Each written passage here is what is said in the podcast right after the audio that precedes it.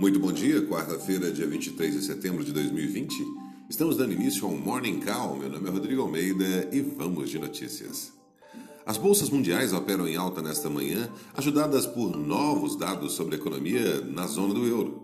Além das bolsas europeias, os índices futuros de Nova York também sobem, enquanto a maior parte das bolsas asiáticas fecharam em alta. No Brasil, o mercado acompanha ainda a informação de que o Ministério da Economia elevou para 861 bilhões a expectativa de déficit primário em 2020. Segundo o relatório divulgado na noite de ontem, o que representa um aumento em relação ao déficit de 787,45 bilhões esperado para as contas públicas no relatório de final de julho. Também no cenário doméstico, cresce a expectativa de criação de um imposto sobre transações digitais depois que o presidente Jair Bolsonaro deu sinal verde à ideia. Segundo a Folha de São Paulo, agora o governo buscará o apoio do Centrão para apresentar a proposta ao Congresso. A expectativa é levantar 120 bilhões por ano com um novo tributo nos moldes da extinta CPMF. Bolsas mundiais. As bolsas mundiais operam em alta nesta manhã, com os investidores reagindo a novos dados econômicos na Europa. As bolsas europeias operam em território positivo, assim como os índices futuros de Nova York. Na Ásia, as bolsas fecharam em alta, com exceção do Japão, que teve uma ligeira queda. Agenda.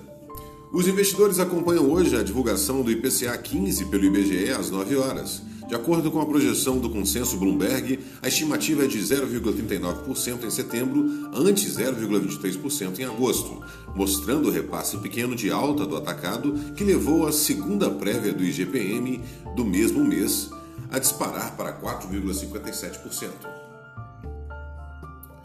Déficit e novo imposto.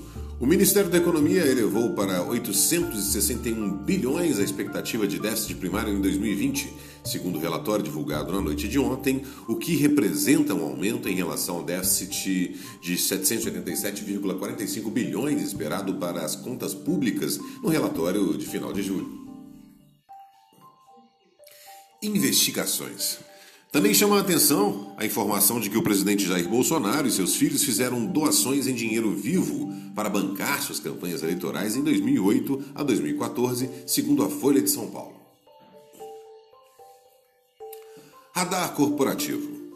No noticiário de empresas, o destaque é o anúncio da combinação dos negócios da Localiza e da Unidas, mediante um acordo de troca de ações. Pelo acordo anunciado na noite de ontem, os acionistas da Unidas vão receber 0,4468 ação ordinária de emissão da Localiza, em substituição a cada uma ação ordinária de emissão da Unidas, por eles detidas.